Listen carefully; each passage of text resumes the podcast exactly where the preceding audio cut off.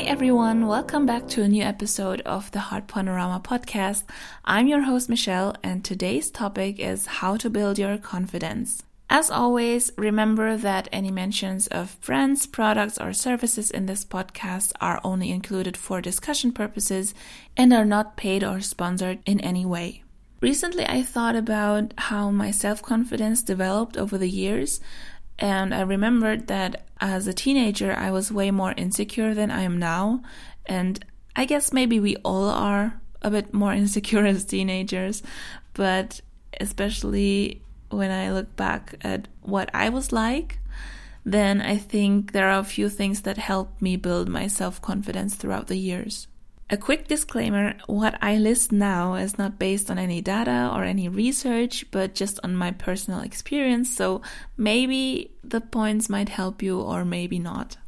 First of all, I think when I started being more confident, it was when I focused more on my strengths instead of my weaknesses, when I started worrying less about what I couldn't do and acknowledged the things that I actually were able to do. And I think that alone already puts you in a different mindset and makes you present yourself in a different way to other people. Connected to that point, my next advice would be that you should be grateful for what you have instead of longing for things you'll never have, but are realistically not attainable for you. And I think it's just important to appreciate what you actually have and maybe that makes you feel better about yourself. One major thing that I wish my teenage self would have known is that I should have stopped worrying about what strangers think of me because why would I wonder what some random people think of me if they don't even know me? And so what? If they judge me, what is the worst thing that could happen? I mean, they could judge me, but it doesn't really affect my life. And I wish I knew that as a teenager. It would have made my life so much easier. Related to that, you should also don't compare yourself to others. I think especially now on social media, it's harder to not compare yourself to others because everyone's just sharing their best sides and it gets harder to just ignore all the other people and their glamorous lives or at least the side that they show. And I think that also is a part of what makes you feel like you're not good enough.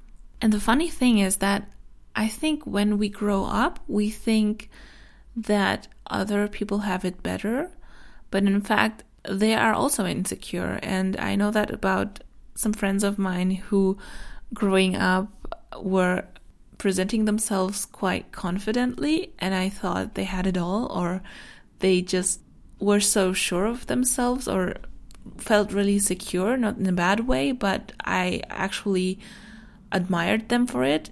And later they actually told me that they weren't so sure about themselves. They felt really insecure. And I was quite baffled that from the outside you couldn't see any of it. That's why I say don't compare yourself to others because you don't know what is happening in their lives and what they don't show.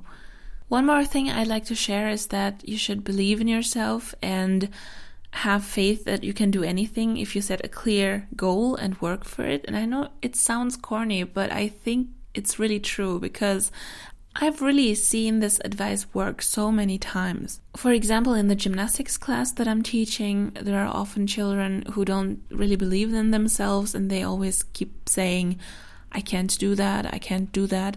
And I keep telling them, stop saying that because it just puts your mind in that corner where you just think, oh, I don't even have to try. I know that I can't do it.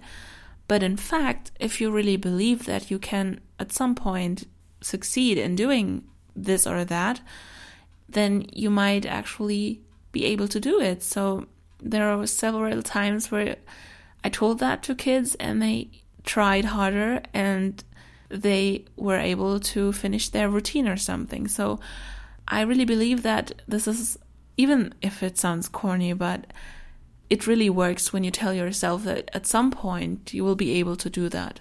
I think in general, maybe life experience and meeting different kinds of people throughout the years also helps someone grow as a person because you learn how to react in certain situations. And when I look back at what I was like when I graduated high school at 18, I find it kind of funny how clueless and insecure I actually was when back then my friends and I thought we were grown ups.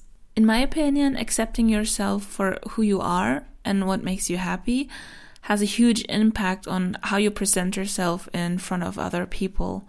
But not just how you present yourself to other people, but also how you feel about yourself. This is just some food for thought. I don't know if any of this helps you, but I just really wanted to share my thoughts on this topic. Thank you so much for listening to this podcast episode. Please leave a like if you enjoyed this episode. Feel free to leave a comment down below. For instance, I'd be interested in what you think would help someone build their confidence and what would make them feel less insecure. Please let me know.